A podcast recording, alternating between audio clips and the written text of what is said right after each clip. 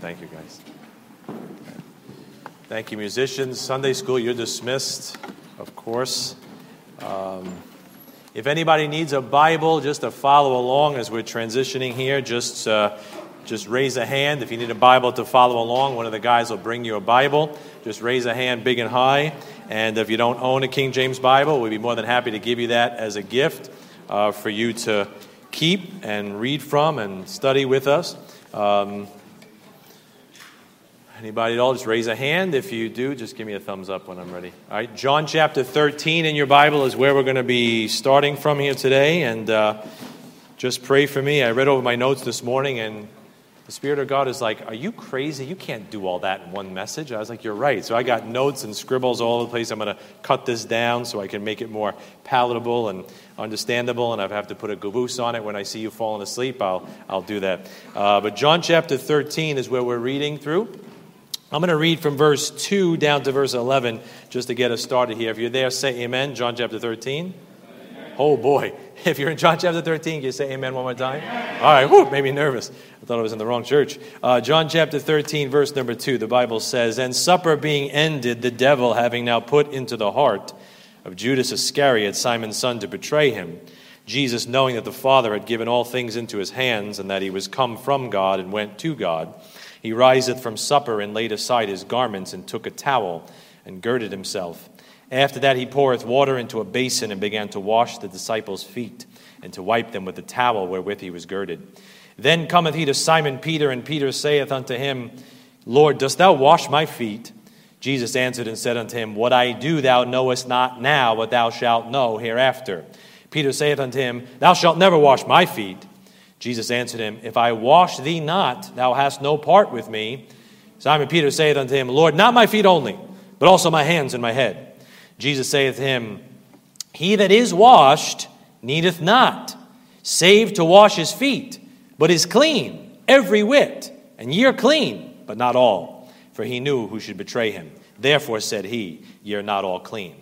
And last time, last week, if you were here, we, we talked about the two washings of a disciple. The two washings of a disciple. And verse number 10 is really where you see those two washings speaked about. Jesus says, He that is washed needeth not, meaning you don't need to get washed again, Peter, if you're already washed. You only need to wash your feet. And if you had that first washing, he says, you're clean every whit.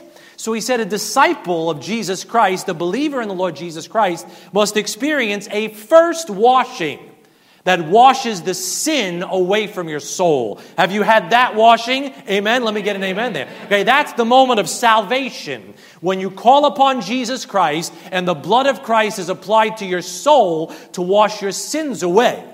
But then he says, hey, if you've had that washing, verse number 10, you don't need to get washed again. You only need to wash your feet.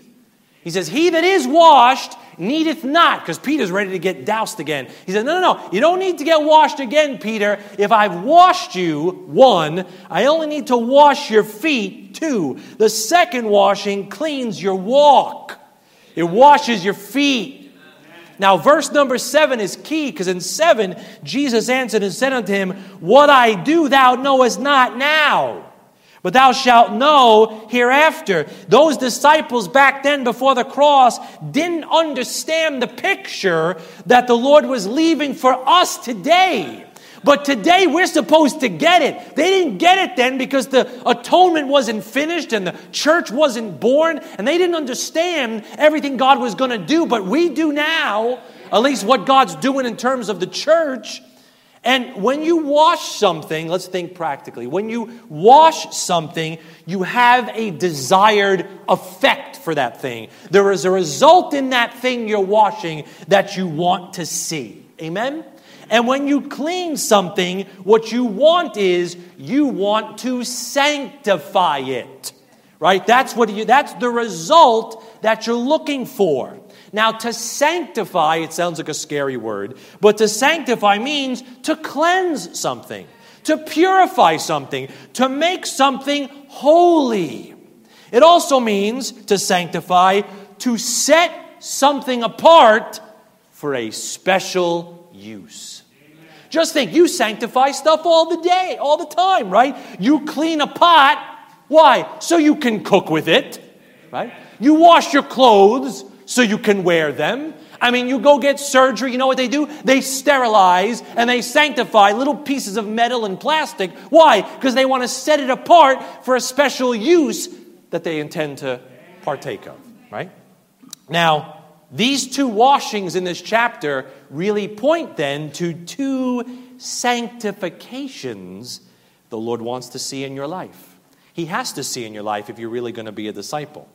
The first washing gives you positional sanctification, changes your relationship with God this way. The second washing gives you practical sanctification, changes your relationship with others this way. You need both washings, which point to two sanctifications. And I'm not going to finish it all today, I sense, I'm sure. So we're going to talk about these two sanctifications, and we'll have to do a part one and a part two. But we're going to start talking about the two sanctifications that God wants to see in the life of a disciple today. Amen? So let's have a word of prayer. Heavenly Father, we love you today. We thank you today. We praise you today. We just pray, Lord, in the time we have, you might still our hearts to Get some teaching, yes, Lord, but also exhort us and challenge us. Let there be some preaching here as well. I know it's doctrine, and that's the first reason you gave us the Bible, but it's also for instruction in righteousness and reproof and correction. So help us to get all you want us to get this morning. And if someone here is outside of Christ, not a child of God, whether they come to this church or not, that is immaterial. I pray that the Savior would be impressed upon their heart and they would call upon Him for the salvation of their soul. In Jesus' name we pray. Amen. I want you to go way back in your Bible to the book of Genesis, which is the first book of the Bible, which I think everybody could find. All right, the first book of your Bible is Genesis, and turn to Genesis chapter 5. All right, we're going to do some comparison and contrast between these two washings and these two sanctifications that these two washings are really indicative of. All right, the first washing, the first washing puts you in Christ. The second washing helps us see Christ in you. Those are different. Let me say that again. The first washing, salvation, puts you in Christ. That's something God sees. The second washing helps us see Christ in you. That's something other people see. Let's look at Genesis chapter 5. Genesis chapter 5, verse 1. This is the book of the generations of Adam. You know Adam, the first man, Adam. In the day that God created man, in the likeness of God made he him, male and female created he them, and blessed them, and called their name Adam, that's husband and wife, they're one, in the day when they were created. And Adam lived in 130 years and begat a son in his own likeness, after his image, and called his name Seth. There's Adam's genealogy. And everybody born after Adam was not born in God's image, they were born in Adam's image. Every person born after the fall is born in Adam's fallen image. Do you see that? Do you see that in verse 3? It says that son was made in Adam's image. You know what Adam was? He was a fallen sinner. He was dead spiritually. And we're just a copy of a copy of a copy of a broken man and a fallen man and a sinner whose name is Adam. That's your great, great, great, great, great, great, great, great, great, great, great times a million grandfather, Adam. He was broken, fallen, ruined by sin, and you are spiritually born in His image when you come into this world. That's a pretty lousy start, I know. Now you might look great. You might be able to have you got may have some serious bunnies like my son Christian. You may be able to cook people on the basketball court and lift and do all this stuff and feel great. But when Adam and Eve ate that fruit, I don't think their feet fell off and their teeth fell out. But you know what happened? Something died inside of them. God said, "The day you eat that fruit, you're going to die." Well, Eve takes that little grape and says, "Oh, mm, you know, she didn't drop dead." She gives it to Adam. He didn't drop dead. But God said, "I'm not looking at your body." I'm looking at your spirit. I'm looking at your soul. And that connection you got with me now is severed. It's gone. You're dead in trespasses and sins. And you and I come into the world in that image fallen, separated, alienated from God. And verse number five tells you the destination in Genesis 5 5. Five is the number of death in the Bible. And in Genesis 5 5, you see the first person dies in your Bible. It says, In all the days that Adam lived were 930 years, um, and he died. Every person born in Adam's fallen image is born condemned, is born to die. That's why it happens in Genesis 5 5 right? The number of death. Now, that is not politically correct, but I'm going to say it. We are not all born children of God. We are not. We are all born children of a fallen Adam. And I'll talk to you in a little bit how you become a child of God. But when you're born, and, and, and, and Brian and I talk about this image, this metaphor, when you're born, you get put on a bus. I've said this in the past. When you're born, you get put as a passenger on Adam's bus. And you know where Adam's bus is headed? Adam's bus is bound for death. Adam's bus has got a destination called the grave. It's got a destination called hell because it is appointed unto men now once to die. And as by one man sin entered into the world and death by sin. And so death passed upon all men for that all have sinned. You woke up on Adam's bus when you were born and you saw that thing is going off a cliff. That thing is going off a precipice. There's no hope of turning that around. And Adam doesn't know how to steer the wheel. He's just headed right into the grave. Look at the rest of the chapter. I'm not going to do it, but you see everybody else in that chapter except one person, Enoch, who's an exception for a reason. But everybody else in that chapter died, died, died, died. You know why? Everybody on Adam's bus dies. The wages of sin is death. The soul that's in it, it shall die. Everybody on Adam's bus is headed for death. We're in a lousy situation to start this thing off. We're kind of stuck, aren't we? Now go to 1 Corinthians chapter 15. Do you know what God had to do, though he knew he was going to do it before he even started anything? The Lord, you got to think about the, the wisdom of God. The Lord had to have a way to get you out of Adam, which is death, and put you in Christ, which is life. And in 1 Corinthians 15, you start to see some little hint of it. 1 Corinthians 15, look at verse 21. The Bible says, For since by man came death. Who's he talking about? Adam. Adam lets death into the world. Adam lets sin into the world. And you know what? Let's not beat up on Adam too much. You let sin into the world all the time, too. You reach, you touch, you look, you say, you taste, you go. Right? Nobody forces you. Nobody holds a gun to your head. Nobody coerces you under threat of death to say, you know, go to the club with me or I'm going to shoot you in the face. No, you go and you want to go and you do what you want to do. And of your own dumb volition, you let sin into your world too. The Bible says, one man let sin into the world and death by sin. And so death passed upon all men for that all have sinned. It's not just a bum steer that God gave you. You're just as guilty as Adam. All right? So just, we beat up on Adam, but you're just as much a member of that bus. And it says right here in 1 Corinthians 15 21, for since by man came death, by man, meaning Christ, came also the resurrection of the dead. For as in Adam, that's the wrong bus, all die, even so in Christ, that's the right way, shall all be made alive. So your God didn't want you to perish. Your God didn't want you to go to hell. Your God didn't want you to taste death. So he became a man and tasted death for you and stood in the place of the sinner for you and became a curse for you and shed his blood for you and died for your sins so he could take you out of Adam and take your seat on Adam's bus and give you his seat on his bus. Right? He took your death to give you his life. He tasted your hell to give you his heaven.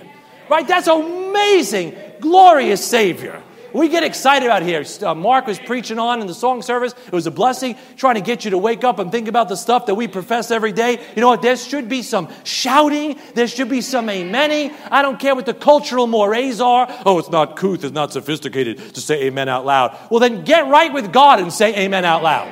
Right? Because that's the way it's supposed to be. When you get to heaven, some of you are going to be in for a shocker. When you get around that throne, you're going to people, see people hollering and shouting and casting their crowns and weeping and wailing and, and saying, Worthy is the Lamb! And you'll be surprised. Amen? So let's keep reading here. Look at chapter 6. Go to chapter 6. Let me show you what God did. Let me show you what God did. It's a lot of teaching here, but I just want to work some preaching in here as well. 1 Corinthians 6, here's what God did. The first washing puts you in Christ. The second washing helps us see Christ in you. Verse number 9 of chapter 6. Know ye not that the unrighteous shall not inherit the kingdom of God? You know why you're going to die? Because you're not righteous. Righteousness delivereth from death, the Bible says. You're not righteous, you're guilty. You've got sin on you, and God says the wages of sin is death. There is a justice that has to be executed on your sinful soul. Know ye not that the unrighteous shall not inherit the kingdom of God? Be not deceived neither fornicators, nor idolaters, nor adulterers, nor effeminate, nor abusers of themselves with mankind, nor thieves, nor covetous, nor drunkards, nor revilers, nor extortioners shall inherit the kingdom of God. Can I tell you right now? That's God's description of us. We say, oh, this guy's, you know, he's, he's a little, he's not spiritual. This one's a little stubborn. No, he says, you're an idolater, you're a fornicator, you're a drunkard, you're a this, you're that. God doesn't cut the mustard, right? He just kind of says it right the way it is. That's what God says about us. Uh, but then he says, that's his description of you in Adam. Some people in Adam are idolaters. Some people in Adam are extortioners. Some people in Adam are thieves. There's all kinds of people on that bus. You ever take the bus? There's all kinds of people on the bus, especially the ones that sit in the back. You got to watch the ones that sit in the back. They're like the weirdest characters back there. You know, you smell strange smells, you see strange things when you get to the back. But you know what? He says there's all kinds of people on that bus, and there's all kinds of sinners. Some of you are nice sinners. Some of you are tax paying, law abiding, sweet help grandma cross the street sinners. And some of you are people that, man, if I didn't hold on to my wallet, you'd take everything out of it before I look twice, right? There's all kinds of sinners on that bus. You know what he says, though, after that? 11. And such were some of you. Past tense. But ye are present tense, washed. But ye are present tense, sanctified. But ye are justified present tense in the name of the Lord Jesus and by the Spirit of our God. Do you know what God did? When you trusted Jesus Christ as your personal Savior. You say, I got saved. I'm glad you got saved, right? I prayed a prayer. I hope that's not all you did. When you trusted Jesus Christ as your personal Savior, if that's you, can I get one more amen? Right. When you trusted Jesus Christ as your personal Savior, not my Savior, not your neighbor's Savior, you got to take Him as your personal Savior. And if God were to look at you and say, Why should I let you into heaven? You'd say, Because I took Jesus Christ as the payment for my sins, and I called upon Him to save my soul. And that's when Jesus becomes your personal Savior. When you did that, if you did that, you got positional sanctification. It says right there in the verse, you're sanctified. Do you know what God did? God changed your position from lost to saved. God changed your position. He set you apart from the rest of the people on that bus. He took you out of Adam and put you into Christ and washed your sins away and said, Now you're separate from everybody else that's going to perish. You're going to live forever in heaven with me. That's positional sanctification. That means God changed the way you were related to Him this way. You were a criminal, you were guilty, you were under his wrath, and God said, You want to have Jesus Christ be your Savior? I was dumb enough to say, Yes, Lord, I'd like him to save me. God said, Okay, boop, I cuts you out of Adam, and he puts you, boop, into Christ, and now you're on the bus that's destined for glory land. Amen? What a Savior indeed, what a Savior. Look at some of the things he did in verse 11. He says, And such were some of you. You know what God changed? He changed your standing. He took you from being a sinner and he made you his son. Woo! Thank you, Jesus. You know what he did in the next verse? Look at the rest of the verse. He says, But ye are washed. You know what God changed? He changed your situation from sinful to sinless. As far as God is concerned, He has washed your sins away in Christ. You know what else he changed in verse number 11? You look at the end, he says, Ye are justified. You know what God changes also? God changes your status from shameful unrighteous, guilty criminal in the court of God, and He changes you to spotless, Amen. innocent, justified. You are legally now righteous in the court of law. There is no evidence on you anymore. It's all been washed away by the blood of the Christ, and you are innocent. That devil tries to accuse you before God. God says, I can't find no sins anymore. I don't know what you're talking about, devil. I just keep looking at my son. My, kid, my son keeps telling me, No, no, I paid for that, Father. I paid for that, Father. I washed that away, Father. We've got a good advocate up there. Never lost a case. Go to chapter 1 of 1 Corinthians, chapter 1. I know it's a little bit of learning, but you got to know why and what you believe, folks. You got to understand this thing called salvation that you've been made a part of. It wasn't just something you signed on the back of a track, it was an amazing operation that God was working out to make sure you would be His forevermore and set you apart from the rest of humanity that might be perishing. Now, the Lord is not willing that any should perish, but people got to call, people got to ask Him got to get off that bus when God says it's time to get off that bus. 1 Corinthians 1, let me show you this. The Bible says this Paul, called to be an apostle of Jesus Christ, 1 Corinthians 1 1. Paul, called to be an apostle of Jesus Christ through the will of God, and Sosthenes, our brother, unto the church of God, which is, now watch this, at Corinth, to them that are sanctified in Christ Jesus, called to be saints with all that in every place call upon the name of Jesus Christ our Lord, both theirs and ours. You know what happens when the Lord sanctifies a lost sinner with the first washing? He becomes God's saint.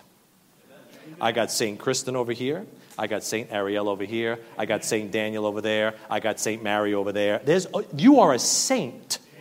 You don't need to be beatified. You don't have to do any miracles. You don't have to like die in some magical state of grace and smell like flowers when they look at your corpse. You know what? When God sanctifies you and sets you apart, that's what a saint is. Somebody set apart for God. And when God took you out of Adam and put you into Christ, you became his saint.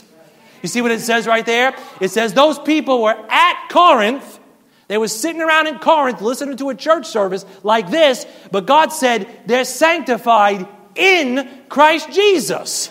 They might have gone to church at Corinth, but they got their salvation by being in Christ Jesus. It didn't matter where they were sitting on Sunday morning, it mattered where their position was in heaven.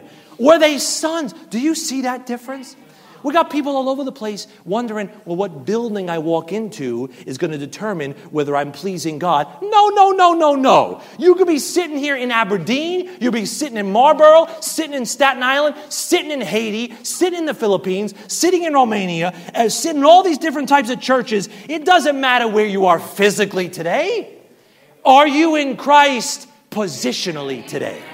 You say, How do I get in Christ? It's right there in verse 2 sanctified in Christ Jesus, called to be saints, with all that in every place call upon the name of Jesus Christ our Lord. You say, How do I get into Christ? Have you called on Jesus Christ as your Lord and Savior? Have you called upon Him to save your soul? When you do that, God says, I don't care if you're sitting in a jail cell, sitting next to a hospital bed, sitting alone in your room like I was on a spring evening. I don't know where it has to be. It doesn't matter. In every place, everybody, whosoever shall call upon the name of the Lord shall be saved. And when you did that, wherever you were, God said, I'll pluck you from over here, I'll pluck you from over there, I'll take you off that bus, I'm going to put you into the body of Christ and make you my child. That's a positional change.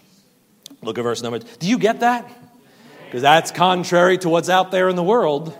Well, I attend this church. Well, I go to that church. Well, I went to this synagogue. I went to this temple. I experienced this retreat. Guess what? If we took a sledgehammer and some spray paint to this room or to any room, if we went up to St. Peter's or St. Patrick's or St. Billy Bob, Joe Bob's, whatever it was, guess what? Some guy with a belt that was dropping his pants too low put those pipes in. Somebody had to put that wall up. Somebody had to paint that stuff. And if we just took a sledgehammer and a scalpel or just a, a, a sheetrock knife or something like that, we could break the whole place apart and make it look like a wreck. It's just glass and stuff. That's not going to touch your soul. There's got to be something that happens. You got people that got saved in prison cells, in fields. God says, in every place. The people that call upon my name, even somebody dying next to Jesus Christ on a cross. can call upon the name of the Lord and be saved. You know what that God's doing? You know what God's doing? He's sticking his thumb in the eye of religion. God says, You think you got to go to a building, you pious, lying hypocrites? He says, I never cared about a building. He says, I cared about the heart. And he says, If you believe in your heart and confess with your mouth, I'll save you, in spite of all those religious Pharisees that tell you you got to sign up, come by, and enter into their sanctum, you know, to somehow get the magic spiritual dust that falls on you. There is no dust. There is no whatever. You know, we could just throw some smoke around here and, you know, make it, it should be loud, it should be noisy, it should be real life. Why would you walk off the street with somebody, hey, buddy, how you doing? How's it going, man? Yeah, it's good to see you. And then walk in here and have me come up and say, dearly beloved, we're here today to discuss the deep things of God. I wouldn't listen to a man like that. I'd run away. That's a weird. I, but then he goes outside and says, Hey, man, how's it going? Did you watch the game last night? And then he steps behind a piece of wood and says, Oh, what are you talking about? Right? There's nothing to it. Right? God's just against that religious stuff. And you know what happens in verse 12? Go back to 1 Corinthians 6. I got notes and stuff everywhere, so help me, Lord. 1 Corinthians 6, look at verse 12. You know what happens when you do that? When you call on Jesus Christ? Can I just learn you something here? 1 Corinthians 6, the Bible says this in verse 12 All things are lawful unto me, but all things are not expedient. All things are lawful for me, but I will not be brought under the power of any. You know what he's saying that right after he talked about being in Christ in verse 11, which tells me if you're in Christ, you're not under the law anymore. There's no law against you anymore. You've already died to the law in Christ. God put you in Christ, which means Christ's death became your death, Christ's burial became your burial, and Christ's resurrection became your burial. You can't die twice to the law. can't have double jeopardy. Hold your place in 1 Corinthians. Go to Romans chapter 7. Romans chapter 7, verse number 14. You say, but that guy came around and said, we have to worship on Saturdays because, you know, Saturday. Yeah, sorry, you're in the wrong dispensation, buddy. We're not under the law anymore. Romans 7, verse uh, 4, the Lord's talking about like a husband and a wife. And guess what? When that wife dies or that husband dies, you're not married to that person anymore. Right? And he says in verse, he uses that as an illustration for a doctrinal truth. And he says, verse 4, Wherefore, my brethren, ye also are become dead to the law by the body of Christ. That you should be married to another, even to him who was raised from the dead, that we should bring forth fruit unto God. He says, hey, if you're married to Christ, you're dead to the law. Go to Galatians chapter 2. Go to Galatians chapter 2. Help me, Lord. Galatians chapter 2, look at verse 19. Galatians 2:19. Paul's trying to straighten some other people out, and he says in Galatians 2:19, he says, for I, through the law, am dead to the law, that I might live unto God. See, Jesus Christ died under the law for all the sins committed under the law. And God put you into Christ, so through the law, you're dead to the law. You've paid the price in Christ. It's already done. It's that co crucifixion. I know God was so wise. He said, I can't let these people all go to hell. I'm just going to have to go on that cross and pay for all the sins myself and then put them into my body, and I could be a substitutionary death for all of them. And because I died under the law, it could be attributed to them. They, I paid for them too. I, through the law, I'm dead to the law. Now go back to 1 Corinthians 6. He said, Well, I didn't say that at my, I'd never heard that before. I don't know what Bible you're reading. It's all over the New Testament letters of Paul, it's all over the place. Go back to 1 Corinthians 6, verse 13. And then Paul says this. He says, 1 Corinthians 6, he says, Meats for the belly. Some of you are already thinking about it. Meats for the belly, and the belly for meats. So there's natural desires. I know. We got to eat. Amen. Italians are all saying amen. But God shall destroy both it and them. So it's not all about your desires, it's not all about these temporal things. Now, the body, yeah, you got to like take care of your body. You got to wash your body. You got to feed your body. You got to keep up your body so you don't stink and fall apart when you're walking into church. I get it. He says, but now the body is not for fornication, but for the Lord, and the Lord for the body. And God has both raised up the Lord and will also raise up us by his own power. You know what else he's saying? He's saying, if you're in Christ, you're not of the world anymore. See verse 15? Know ye not that your bodies are the members of Christ? He's saying if you're in Christ, you're not a part of this world anymore. You're in the body of Jesus Christ. You're a part of Jesus Christ. You're in Christ. Then he says, okay, let's, let's he says, let's, let's extrapolate this. And he says, okay, shall I then take the members of Christ, meaning you, and make them the members of an harlot? God forbid. What? Know ye not that he which is joined to an harlot is one body? For two saith he shall be one flesh, but he that is joined unto the Lord is one spirit. He's saying, if you're joined to the Savior like you're married to him, you know, when a husband and wife come together, right, their two bodies become one and they're joined that way. He says, is that person then supposed to join himself to an harlot? and marry himself to another? No, that would be fornication. That would be wrong. So then he spiritualizes it and he says, hey guys, if you're a member of the body of Christ, why would you join yourself to sin anymore? Why would you join yourself to the world anymore? I know you got to go to work and you go to play and you go to the store. That's not what he means. He means, why are you cozying up with them? Why are you basically making your bed with them?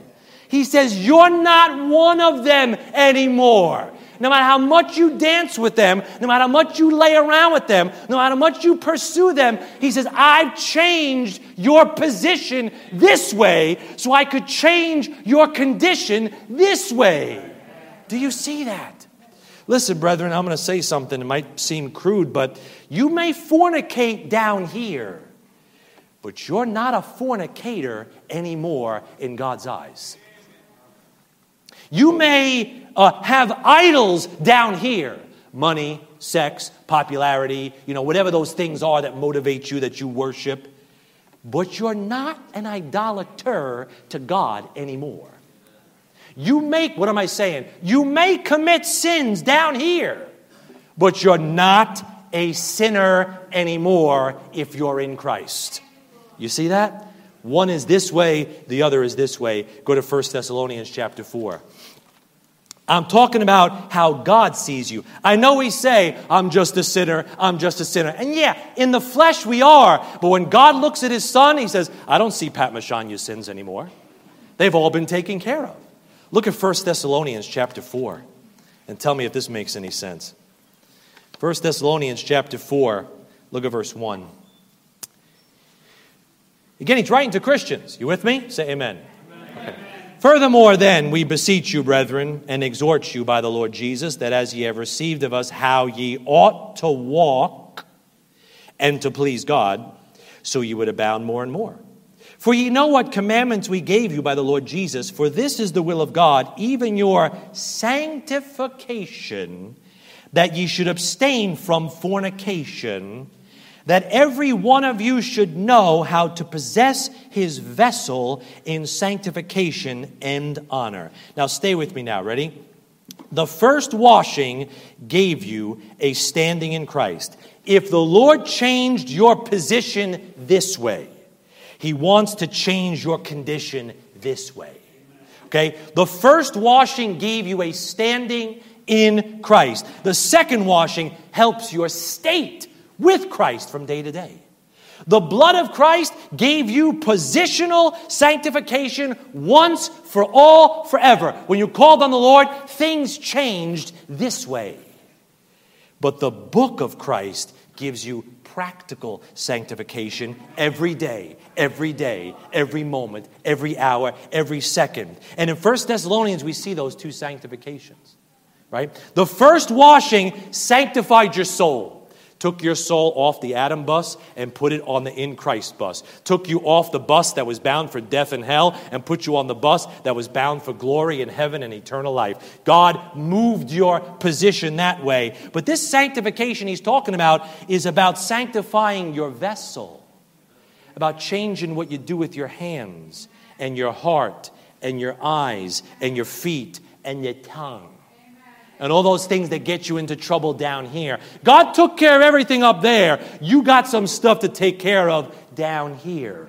There are two sanctifications you got to take care of. You remember what we read before in 1 Corinthians?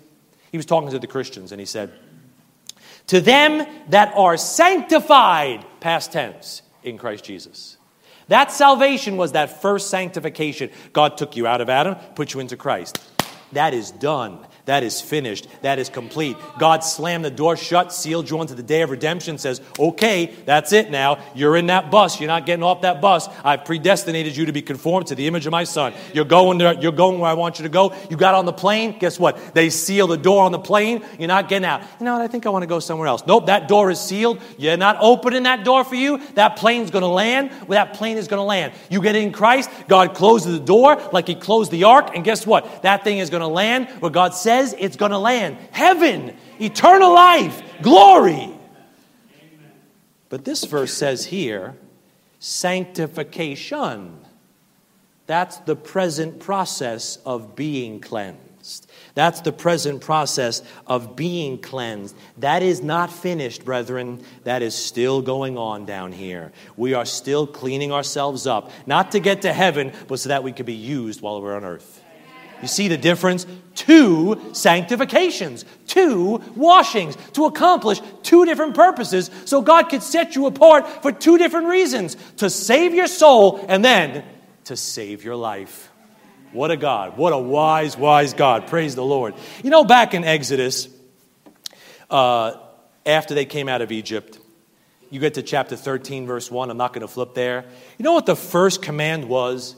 That God gave his blood bought people, the first thing he said to them after they came out of Egypt from being washed by the blood of the Lamb, the first word was, Sanctify yourselves. Sanctify was the first thing they heard. You know what? He said, I just got saved. What do I need to do? Sanctify yourself. Get the sin out of your life. Work on that sin. Work on those habits. Work on those new feelings. Work on that new relationship. Kind of grow in grace.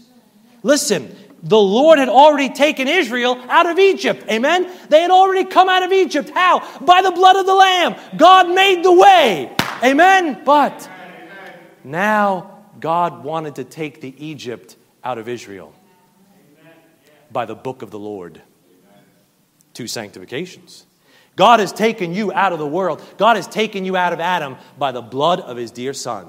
And now he's given you a blessed old book. Why? To help you walk in the wilderness and get that Egypt out of you, to get that world out of you, to get that sin out of your heart and wash your feet. Go over me to the book of Ephesians. Ephesians, please, real quick. Ephesians. Real quick, Ephesians. Look at Ephesians uh, chapter 1. The book of Ephesians balances this doctrine of standing in state and the book of Ephesians is the book we turn to because it's the book all about the body of Christ. Chapters 1 to 3 of Ephesians are all about your standing in Christ. That's where it starts. That's where you got to start. Chapters 1 to 3 are all about your positional sanctification. It's all about being in Christ at that first washing. It's all about the sonship you get when you call on Jesus Christ and become related to Him now by birth. And look at some of the things he says you have when you're in Christ. Verse number 12 of chapter 1. He says, We should be to the praise of his glory, who first trusted in Christ. That's how you get this. In whom ye also trusted, after that ye heard the word of truth, the gospel of your salvation. In whom also, after that ye believed you were sealed with that Holy Spirit of promise. Number one, he said, I've sealed you with my Holy Spirit when you trusted Jesus Christ. You got that in your standing. You got that in your position. You got that when you just called on Jesus Christ. See chapter 2, look at chapter 2, verse number 4. But God, who is rich in mercy for his great love wherewith he loved us, even when we were dead in sins, hath quickened us together with Christ. By grace you are saved, and hath made uh, and hath raised us up together, and made us sit together in heavenly places in Christ Jesus. You're not just sealed with the Holy Spirit when you trusted Christ, you're seated with Christ when you got saved. You say, but I'm looking at you, Pat. I know, but your spirit and soul, that's all, you're already up there. How does that work? I don't know. Ask Mike, Eli, or Danny. Ask Danny. Right? How does that work? God did something. He raised up Christ and He spiritually put you in the body of Christ, and now Christ is up there and you're up there with Him. Even though you got to go to work tomorrow, maybe wherever you got to go to work, He says you're still seated in heavenly places in Christ. That's your standing. Look at chapter 3. Look at verse 4. Chapter 3, verse 4. Chapter 3, verse 4. He says, Whereby when ye read, you may understand my knowledge in the mystery of Christ, because this was kept hidden which in other ages was not made known unto the sons of men, as it is now revealed unto his holy apostles and prophets by the Spirit, that the Gentiles should be fellow heirs and of the same body and partakers of his promise in Christ by the gospel. You aren't just sealed, you aren't just seated, you're made a part of the Savior's body when you believe the gospel. The gospel is the death, burial, and resurrection of Christ. Have you trusted that to be your salvation? Have you trusted that account to be the payment for your sins? And then God says, I've sealed you into the body, I've seated you up there with Him, and I've made you a part of something that I kept hidden before the world began, and I'm now revealing it to you now. You're a part of that. You think God's going to lose some fingers and toes? You think God's going to have some teeth fall out? You think Jesus is going to lose a foot? No, we are members of his body, of his flesh, and of his bones. That's all heavenly. That's all positional. That's all about our standing Godward. And that's where the book of Ephesians starts because that's what you got to get through your thick head. You got to know that first so it changes your life out here. You got to know who you are this way before you could deal with people this way. And in chapter 4 to 6 of Ephesians, it suddenly changes. The whole book changes, and it goes from standing in Christ to your state with Christ. It goes from positional to practical, from the first washing to the second washing, from your sonship to your service, from the fact that you're now related to Christ to the fact that you're building a relationship with Christ. You see, chapter 4, I'll show you real fast. 4 1. I, therefore, the prisoner of the Lord, beseech you that ye walk. See, now it's all about your walk. That ye walk worthy of the vocation wherewith you're called. We get to chapter 4, and the first verse of chapter 4 says, Walk worthy I just spent three chapters telling you who you are in Christ. Are you going to walk that way now? Are you going to walk like who you are? You're going to keep pretending you're somebody you're not. Walk worthy. Hey, is being saved a big deal to you at all? Is the fact that Jesus Christ did this magnificent operation for you, is that enough for you to kind of change the way you talk and walk and do stuff around this earth? Chapter verse 17, number 2 he says, "This I say therefore and testify in the Lord that ye henceforth walk not as other Gentiles walk in the vanity of their mind. He says, You know what I want you to do also? Don't walk like other people. Don't think like them. Do you know what they think?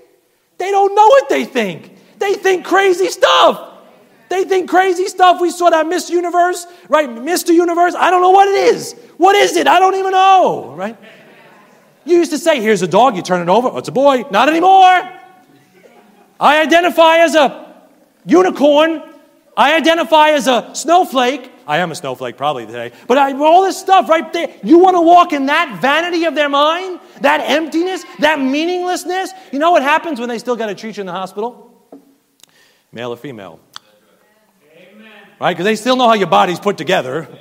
But I mean, that's the vanity of the mind. And I'm not trying to hate or just kind of rah, rah, rah you up, but that's what we're living in now. And we're so used to hearing it that we think, well, yeah, what are your pronouns? What are my pronouns? Right? I don't, I mean, I could tell you all my pronouns, but what does that mean? What are your pronouns? I mean, you want possessive case, objective case, subjective? What, you know, what nominative? What do you want? What does that mean? Right? You want reflexive? You want reflexive or, you know, what, I don't know. Just verse, chapter, let me, the, the strikes are coming on YouTube right now. But that's the Gentiles' vanity of their mind. They've built up, they've constructed this world where they think that's real. They think that's true. But you know what it is? It's a house of cards on nothing. It's just like, wait a second, whoop, there's nothing there. And you could say that for everything. You could say that for all types of stuff. Just, it's, it's a house of cards built on nothing. And chapter 5, verse 1. Here's the next way you got to walk. Be therefore followers of God as dear children, and walk in love as Christ also had loved us and hath given himself for us an offering and a sacrifice to God for a sweet smelling Savior. You know what you got to walk? Number three, you got to walk in love, not law. You're not doing it because you have to. You're doing it because you want to. You're not doing it out of law. You're doing it out of love. You're so overwhelmed now, or you should be so overwhelmed now with the fact that Jesus Christ took a beating like that for your wretched soul Man, Lord, I should try to do something for you to pay you back.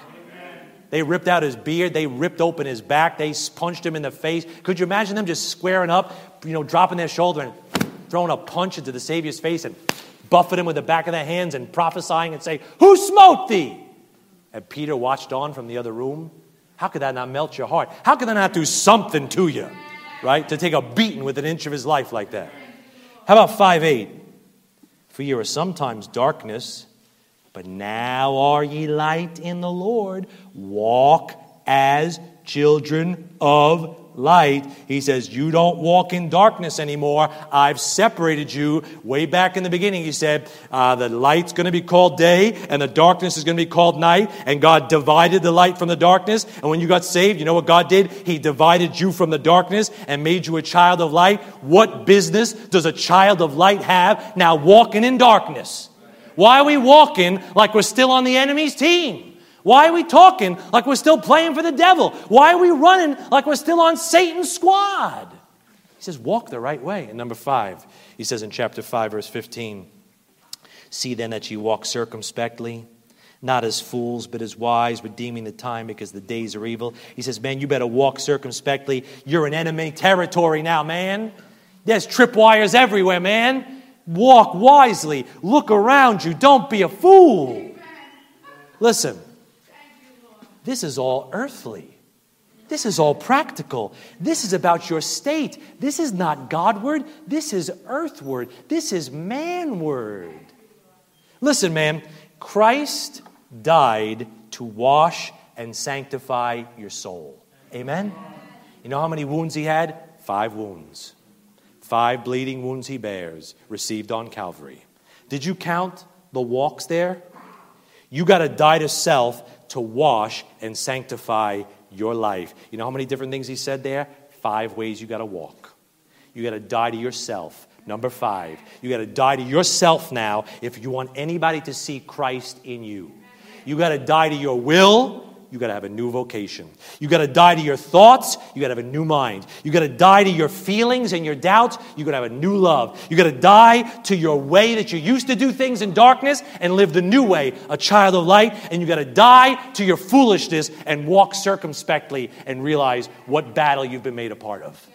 And it's going to take effort and time and application of this book to die to yourself and walk differently now that you're saved. Go to Galatians chapter 4. I think this is my last verse. Galatians chapter 4. Yes, it is. Galatians chapter 4. I will do the second half of this next week, but I want you to get this last thought here. I'll show you next week, God willing, how this happens, what the Holy Spirit's role is in all this. But I want you to see this, folks. You say, why should I sanctify myself? Well, Jesus Christ sanctified himself so that you could get to heaven, right? You sanctify yourself so others can see Christ in you.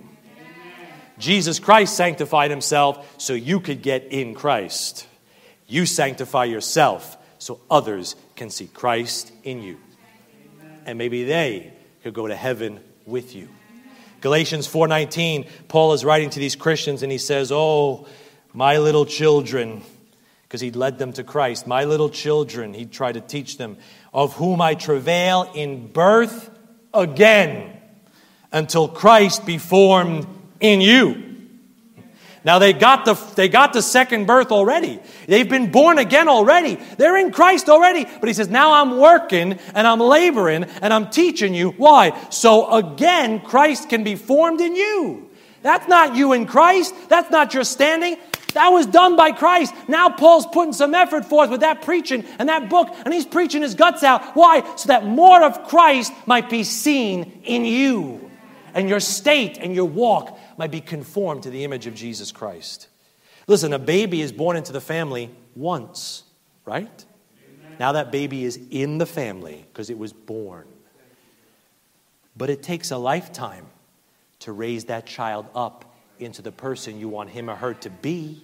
And when you got saved, you got put in the family once, one time, born again. But you know what now? It takes work effort and tears and teaching and leaders and reproof and correction and prayer and discipline and application and study and failure and trying again and all this stuff. Elders helping you, discipleship, all this stuff. Why? So that you could grow up into the person God wants you to be.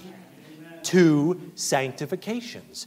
Two sanctifications. Now, You can obscure who you really are if you're covered in too much dirt and filth and grime.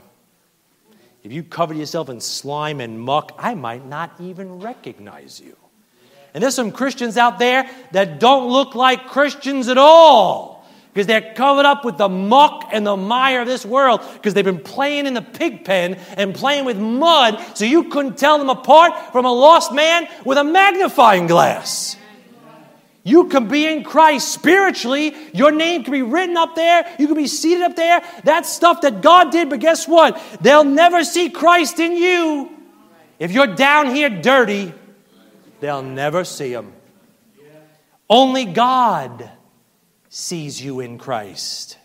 The sobering question is do others, though, see Jesus in me?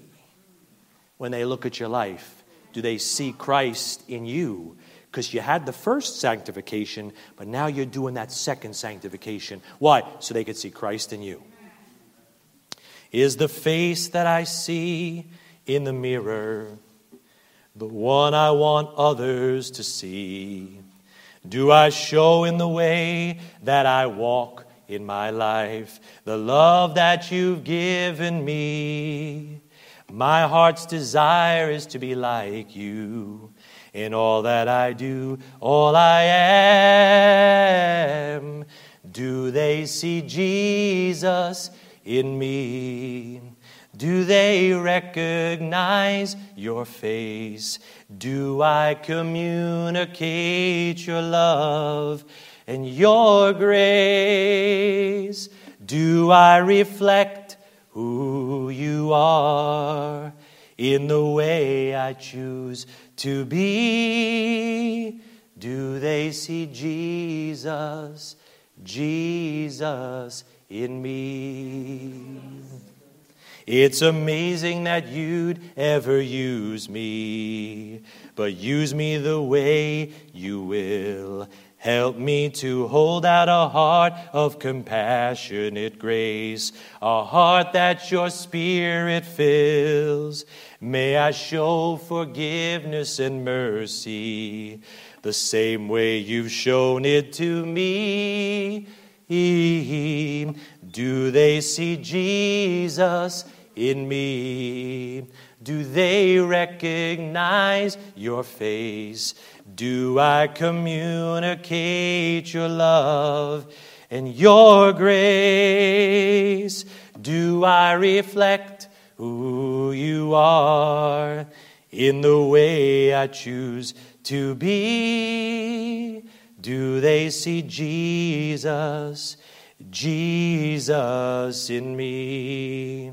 Now I want to show all the world who you are, the reason I live and breathe.